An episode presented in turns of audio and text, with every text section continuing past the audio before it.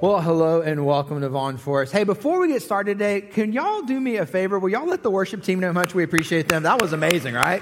They did an awesome job leading us this morning, and they do such a great job every single week. Matt Collins, our worship pastor, and he, man, he is a, a God honoring, humble servant. And um, I love getting to do ministry with him. And uh, he's built this team, and so many of you um, serve every week, and maybe you're just off this week. And then all of you who are serving this Sunday, thank you. Man, we are blessed, blessed, blessed. Let's not ever take that for granted. Hey, if we haven't had a chance to meet, my name's Adam, one of the pastors here, and it's good to see so many of you on our campus. Let me welcome everybody joining us online. Now, if you're new today, if you're just jumping in, uh, good news, we just kicked off the series last week, so you haven't missed a whole lot. This is week two of From Stressed to blessed. And for six weeks, we're talking about how we can move to experience God's blessing in our life in many of the areas that oftentimes are characterized by stress. And if you missed the kickoff uh, last week, let me encourage you to go back and uh, either watch or listen to the message this week. I was thinking about it this week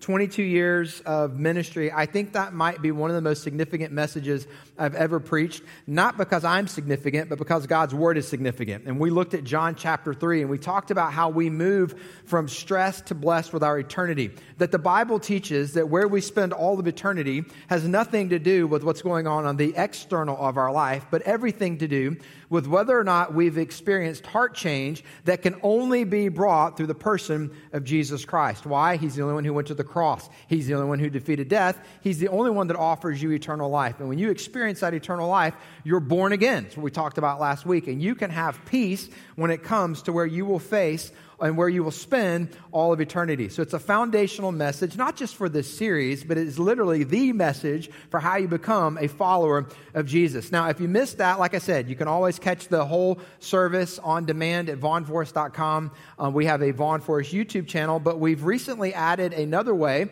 that you can access the content throughout the week with the sermon, and that's through a Vaughn Forest sermon podcast. Now, we have our other six podcasts.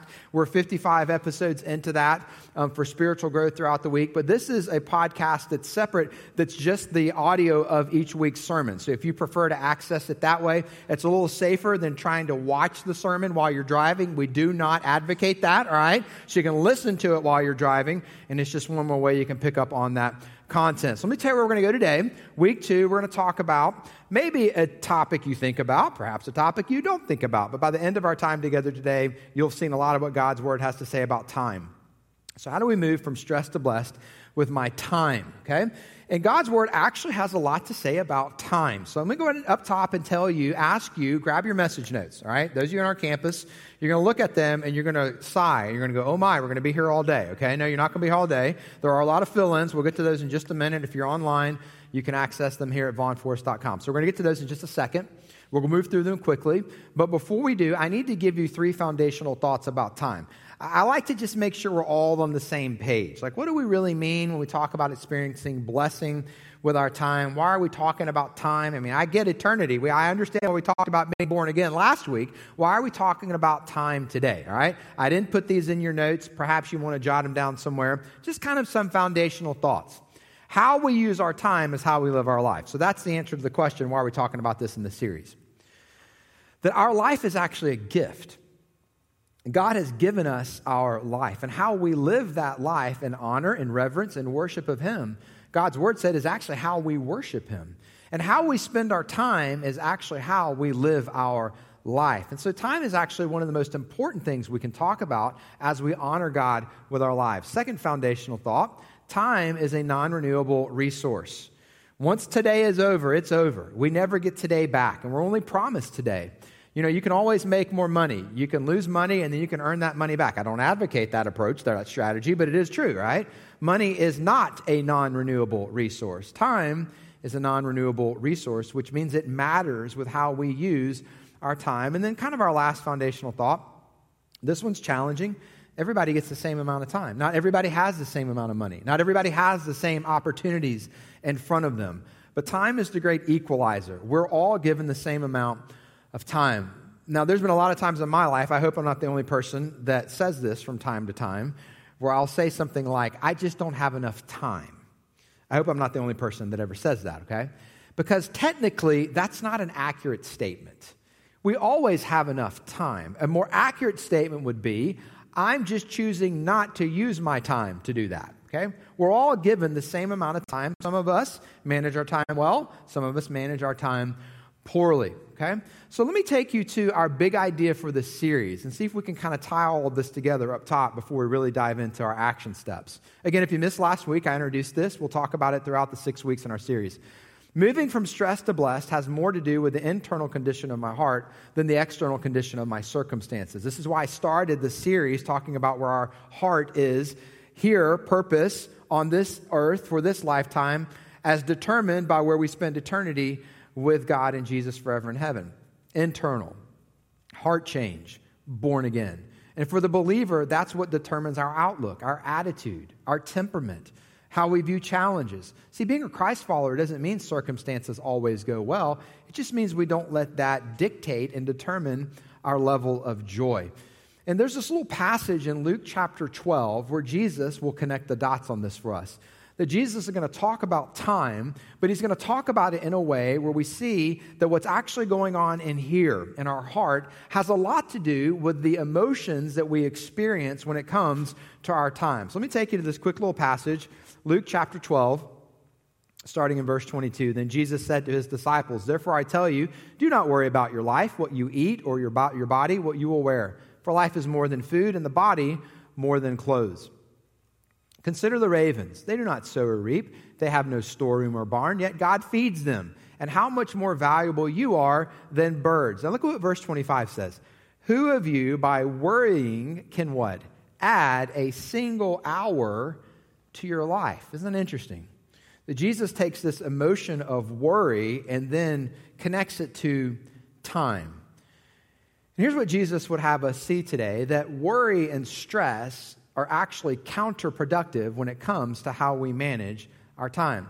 That worry and stress are actually counterproductive with how we live our lives, with how we use our time. And if you want to combat stress, worry, anxiety when it comes to time in our life and not being able to get all done and feel like I'm being pulled in a hundred different directions, it's actually going to be more about what's going on inside here a faith issue, a trust issue as it pertains to our walk with the Lord, God's control in our life, and God's sovereignty over everything that He has placed us in for such a time as this. So grab your message notes, and here's what we're going to do. We're going to look at 10 different ways. I know, 10, right? 10 ways to move from stress to blessed. Now, I didn't create a top 10 list like old school, you know, late night talk show. I did not do that because there's not really an order of priority there's not really a particular order, there's just 10 of them. And I'm, I'm giving you 10 for a couple of reasons. One, the Bible has a whole lot to say about time. Okay, so I could have done a lot more than 10, but I felt like 10, you know, since the Bible says a lot about this, let's do 10. But then the other more practical reason is I don't expect you to put all 10 of these into practice. In fact, let me give you a formula for um, failure. Try to put all 10 of these into practice, okay? So, what we're going to do is we're going to go through these. We're going to look at 10 different ways. Hey, put these into practice. Power of the Holy Spirit, not your own strength. Put them into practice and see if that helps experience time as a blessing rather than a stressor. And then at the end of our time together today, I'm going to challenge you. All right, what are the one, two, or three? That maybe throughout the message today you kind of felt that prompting. All right, Lord, I'm going to try that. I'm going to put that into practice, rely on your strength, and see if that helps me experience blessing with my time. So get all 10 of them down, and then we'll come back at the end and you see which one the Lord leads you to. All right, here we go. Number one first way to move from stress to blessed with time is get better at planning. Get better at planning. And all of God's planners said, Amen, right? Some of y'all are planners. You're really fired up right now. Some of you are spontaneous, and I just lost you. Hang with me, there's nine more, okay? I said, you don't have to do all 10, all right? But seriously, just a little bit of planning helps. In fact, did you know that every minute spent in planning saves 10 in implementation? So, where can you plan better? I mean, could you maybe plan every day before you actually, you know, did the day, lived the day, started the day? Plan every week before the week, plan every month before the month. And it may not be in all areas of your life. Maybe it's just in your financial life or in your you know, health or, or maybe in your marriage or with your kids or with vacations. I, I mean, I don't know, but is there an area of your life that if you just got a little better, not 100% better, but like 5% better. If you got a little better at planning, it would begin to alleviate some stress. Look what Proverbs says. We're going to be in Proverbs quite a bit today.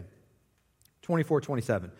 Put your outdoor work in order and get your fields ready. After that, build your house. So there's some planning. You want to build a house? Well, there's a few things you need to do first. Jesus actually used that exact same example in the New Testament, all right? So, first thing, you want to move from stress to blessed, get better at planning, all right? Number two, understand the difference between urgent and important. Now, I'm not going to spend equal amount of time on all 10 of these, so I'm going to spend a little bit more time on this one because I think it's important that we see this. That stress in our life doesn't always result from doing something that's important. Stress in our life doesn't always result necessarily from hard work. But anytime you're doing something that's urgent, I can guarantee you you're going to experience some stress. So we got to see the difference between these two.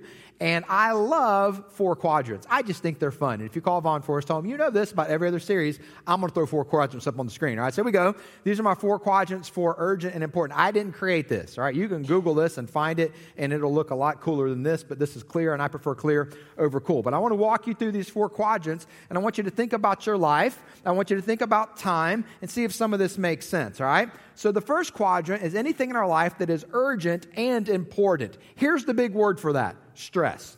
So back in January, I'm eating lunch one day, and an email pops in to my inbox while I'm eating lunch, and it's my water bill. And I usually don't check the water bill email because I pay my bills on two different days of the month, and it wasn't the day of the month to pay the bills. But I thought I'm eating lunch, I'll see what the water bill is. So I click on it, I open it, and the water bill is seven times more expensive than it typically is. Can I tell you what I felt in that moment? Immense stress. Because here's what I realized we got a leak somewhere.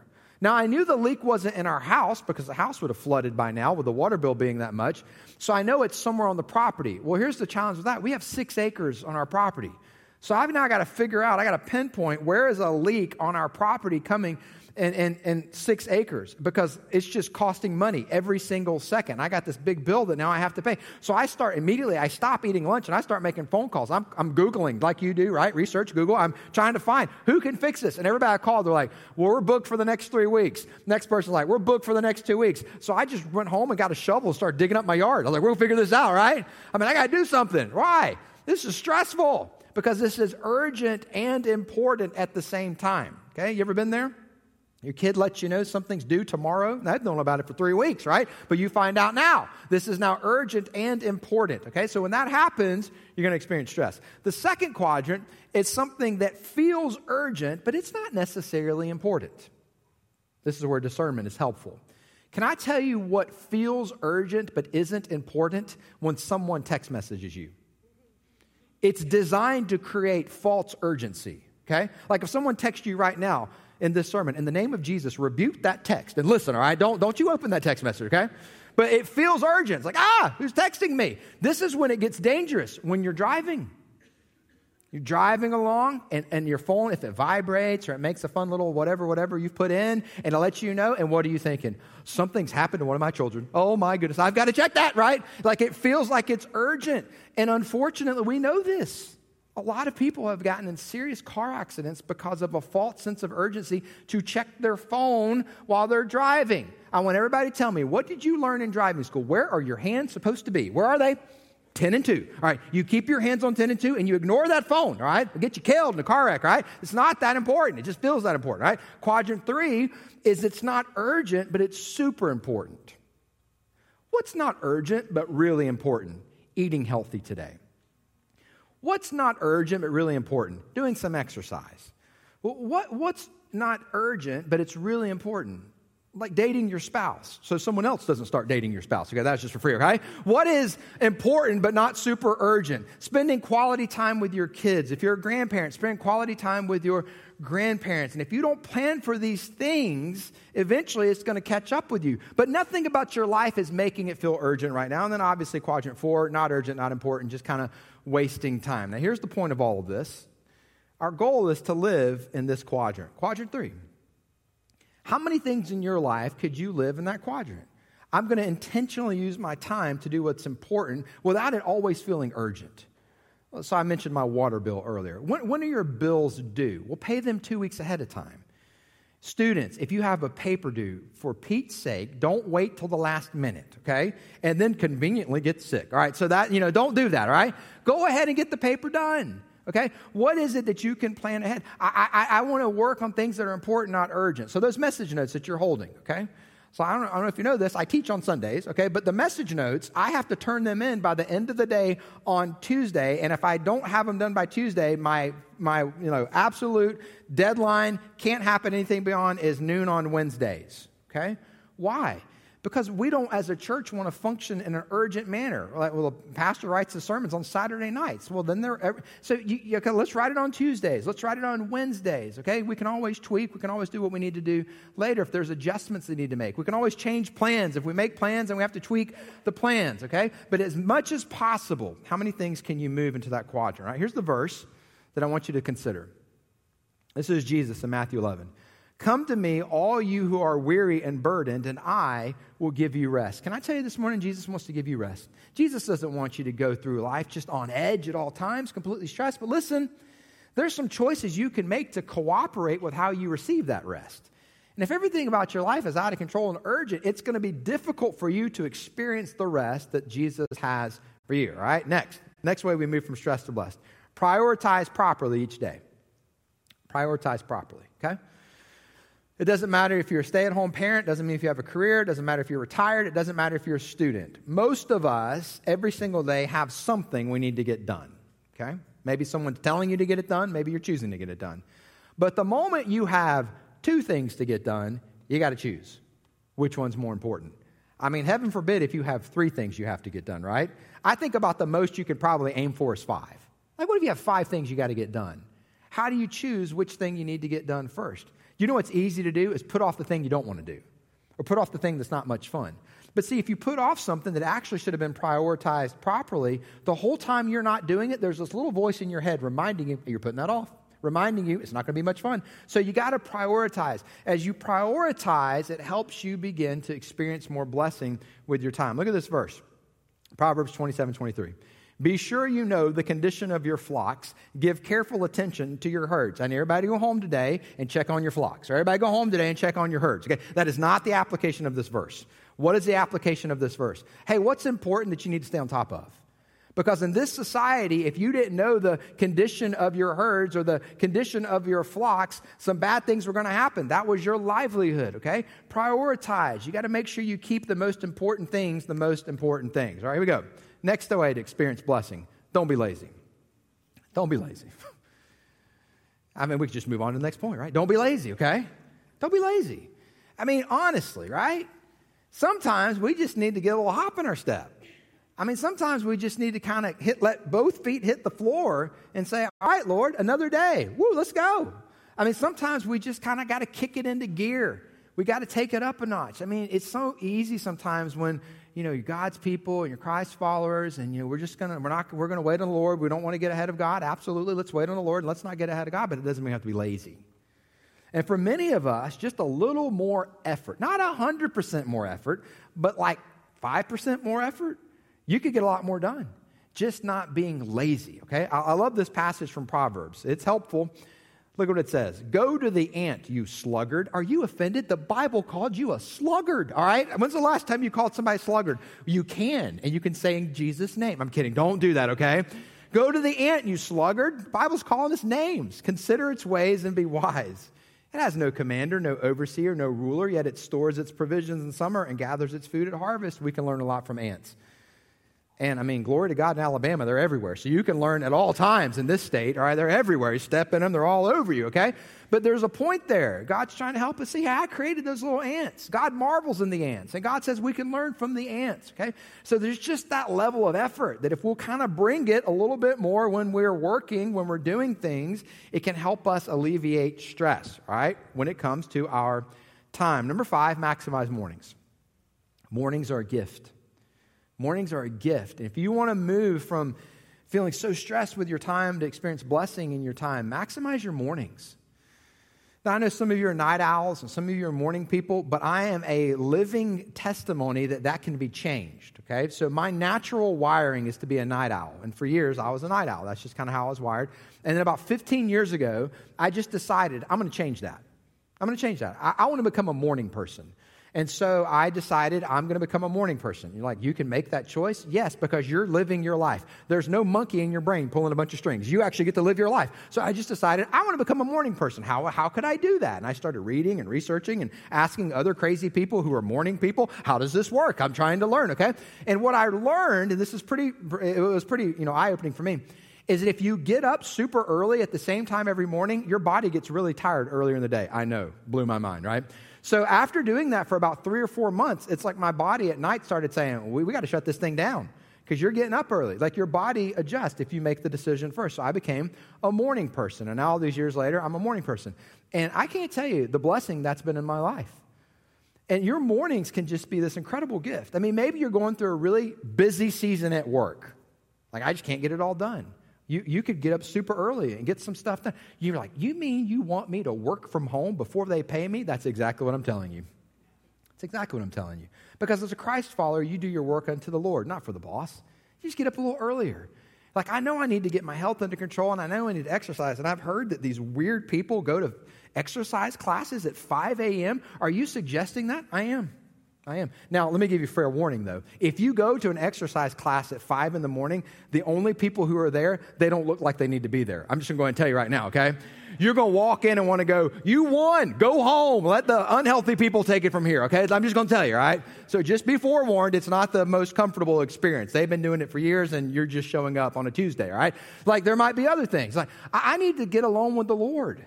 Well, if you've got kids in your house, the only time you're going to be alone with the Lord and it's actually going to be a quiet time is if you do it before they wake up because they're loud. Is that just my home? They are loud, okay?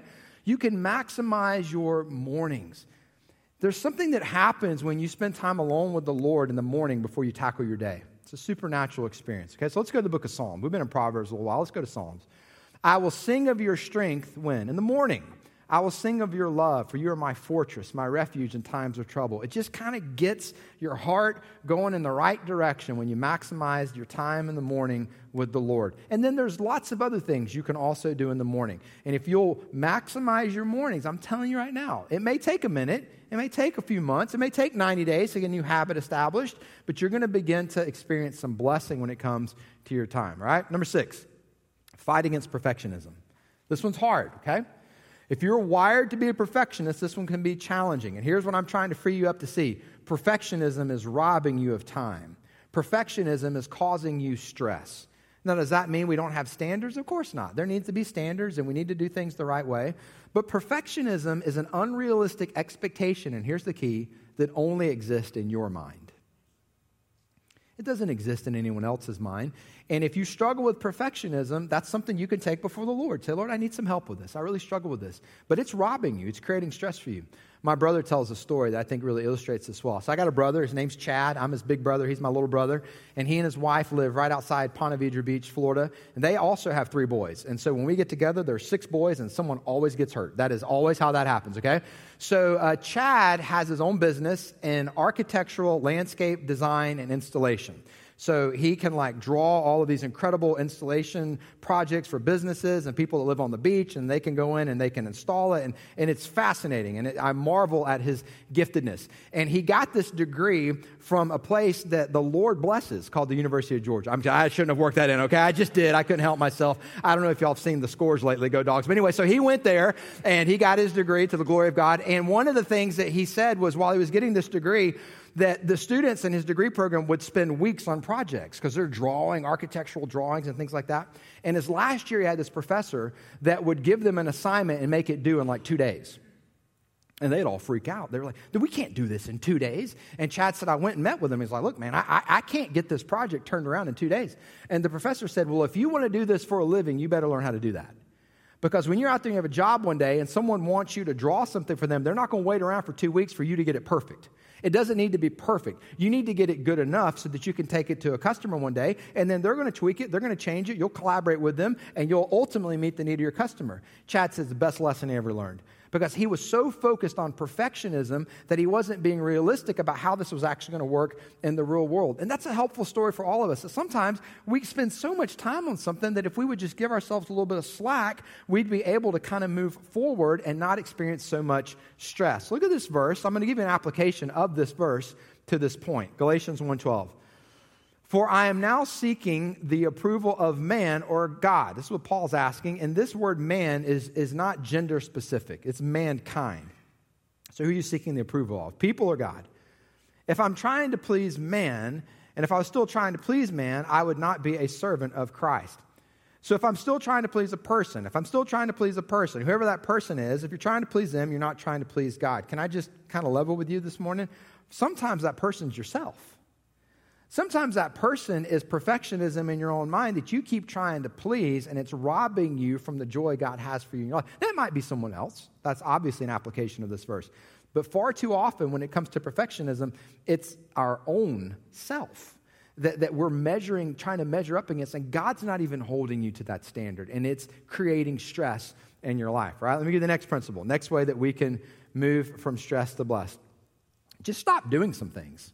That's kind of fun, right? Just go home today and go, I'm just not going to do that anymore. Laundry, forget about it. I'm not doing that anymore. Our kids can smell. I could care less, right?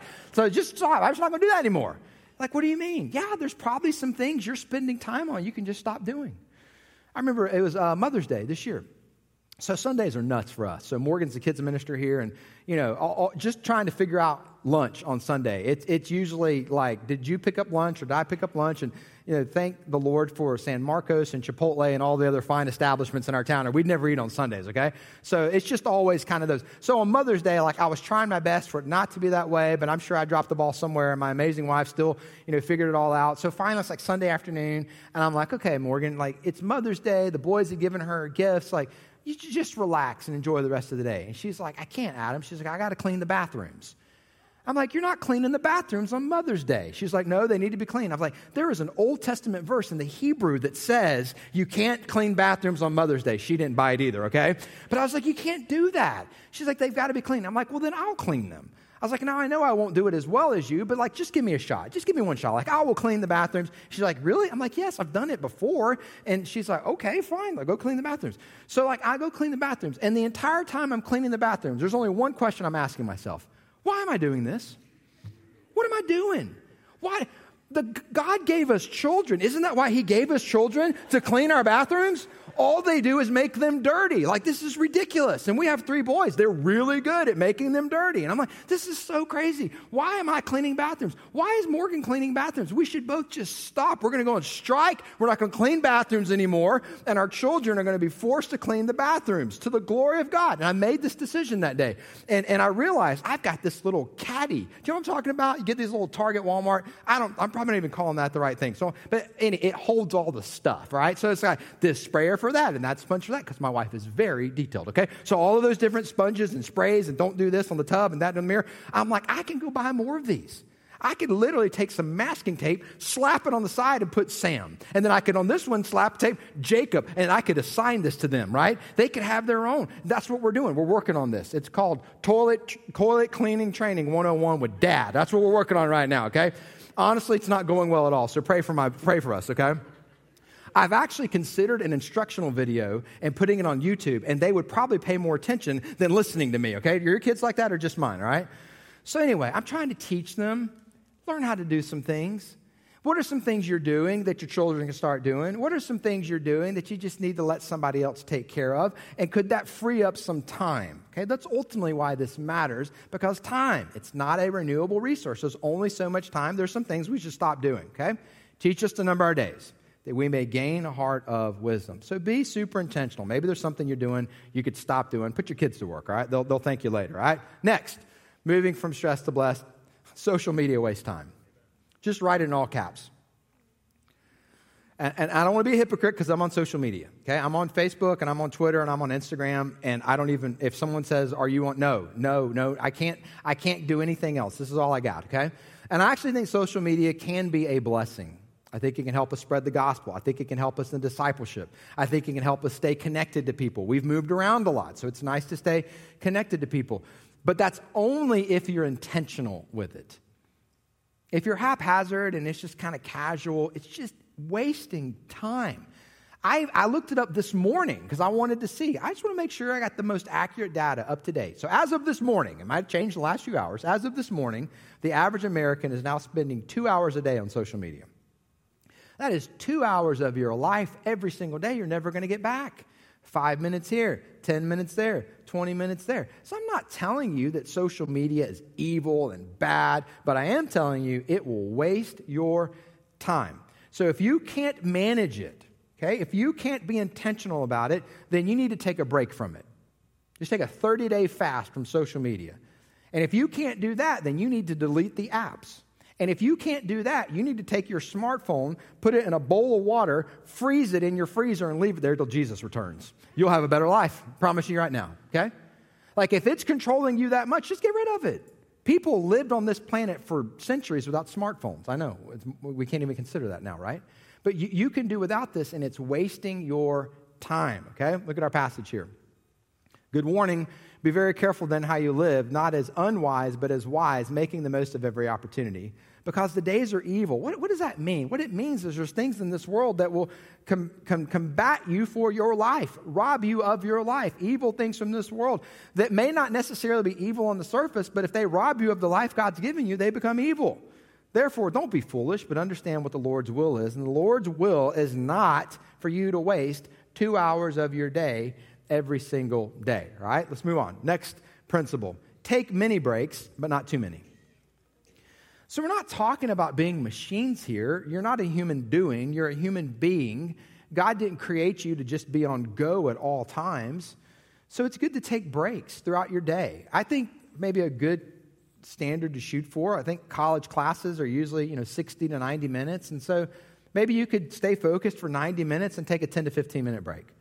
You know, stay focused for an hour, take a five minute break. Stay focused for an hour and a half, take a 10 minute break. Whatever works for you and however it is that you spend your day. If you're at home all day, like I'm going to work on this for the next hour and a half and then I'm going to give myself a 10 minute break, okay?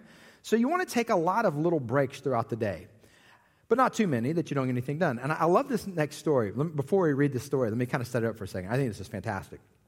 So Jesus' disciples, if you really study them, they kind of uh, ebbed and flowed. Like we, we sometimes go, and the disciples never got it. And there were some times they actually were doing some pretty good things. This is one of those times. Like these guys were getting it done. Like they, they, were, they were prioritizing properly. They were planning their day. They were doing a lot of work for the kingdom. The problem was they'd missed lunch.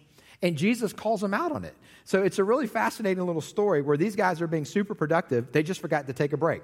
So, Mark chapter 6, look at this. The apostles gathered around Jesus and reported to him all they had done and taught. I mean, they're getting it done. They're doing exactly what they're supposed to be doing. Then, because so many people were coming and going that they did not even have a chance to eat, Jesus said to them, Come with me by yourselves to a quiet place and get some rest. They're telling Jesus how productive they're being, and Jesus is like, Yeah, but you didn't eat lunch. And God created you to actually need to eat food. So, guys, that's great. But here's what Jesus is saying you need to take a break. You need to take a break. We're, we're going to take a break. We're being super productive. Lots of great things are happening for the kingdom, but we're going to go to a quiet place so you can grab lunch and you can get some rest. So don't ever feel like managing time well and not experiencing stress and being blessed means that you're always doing something. It doesn't mean that at all. Rest is actually a gift from God, and that leads us to our last kind of way that we can move from stress to blessed with our time is to intentionally create margin. You've got to be really intentional about creating margin in your life, margin in your schedule, margin with your days, margin with your weeks, margin with your months. How is it that you can connect with the people who mean the most to you in the middle of all of the things that you've got going on? Well, you've got to be intentional about creating that margin. Look what our verse says here Romans 15 13. May the God of hope fill you with all joy and peace as you trust in him. And here's the key part of the verse so that you may overflow with hope by the power of the Holy Spirit. Did you know that God's desire for your life is that there's an overflow? And for many of us, that reality is so far fetched because our cup is already empty. I mean, we're not even experiencing fullness, much less an overflow. And yet, that's what God would say, is that our life should overflow. Now, listen, not by your strength, but by the power of the Holy Spirit. How do you create overflow in your life? For joy, it's through margin.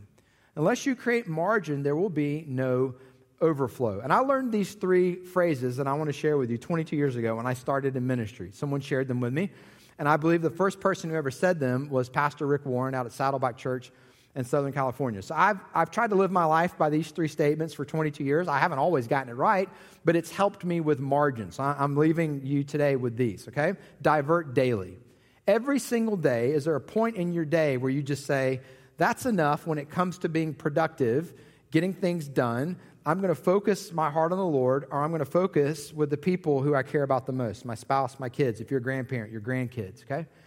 That eventually we have to all get to a place in our lives where we choose to just stop. We divert. Okay, Lord, I'm going to focus on you. Now, for me, that's in the mornings. It's also in the evenings. Like when I get home from work, like work is off. Like I don't take my phone to the dinner table. I don't return emails unless it's a crisis, and those things do happen from time to time. But the rhythm, the pattern is a daily diversion, okay? Withdraw weekly. The biblical word for this is Sabbath. Is there one day a week that you can just rest? Replenishment, soul nourishing rest. Not just being lazy and laying on the couch all day, but rest, where you reconnect with God in a new way, where you reconnect with the people you care about the most in a new way. The Sabbath has a lot of power in our lives. Now, for me, my Sabbath is on Friday because Sunday is a work day for me. For some of you, you choose to make Sabbath, uh, Sunday your Sabbath. But is there a day? Is there a day, and this is amazing, where you contribute nothing and you recognize the sun still came up. Wow. You contribute nothing and God's mercies are still there. Is there a day where you can reflect and go, how did things go over the last week? What went well? What didn't go so well? How could I make some changes and maybe adjust a few things going into this next week? So that's a really healthy thing. It's a really healthy way to create margin. And then finally, abandon annually. Hey, is there one week a year where you could just totally like close up shop, emotionally speaking, and go do something a lot of fun. And it doesn't have to be a trip. It doesn't have to be a bunch of money. Like I'm a big believer in like the thing I think it's called like a staycation. Like we don't have the money to go anywhere. We've done that many times over the years. But we're just going to treat this week differently. We're going to do some things a little differently. We're going to abandon a little bit for the good of our soul. Why is that? It's an intentional rhythm of margin. You do this day after day, week after week, month after month, year after year, you're not going to always get it right. But over time, here's, here's what will become the culture of your home, the culture of your life some margin. Is it going to alleviate all stress? Of course not.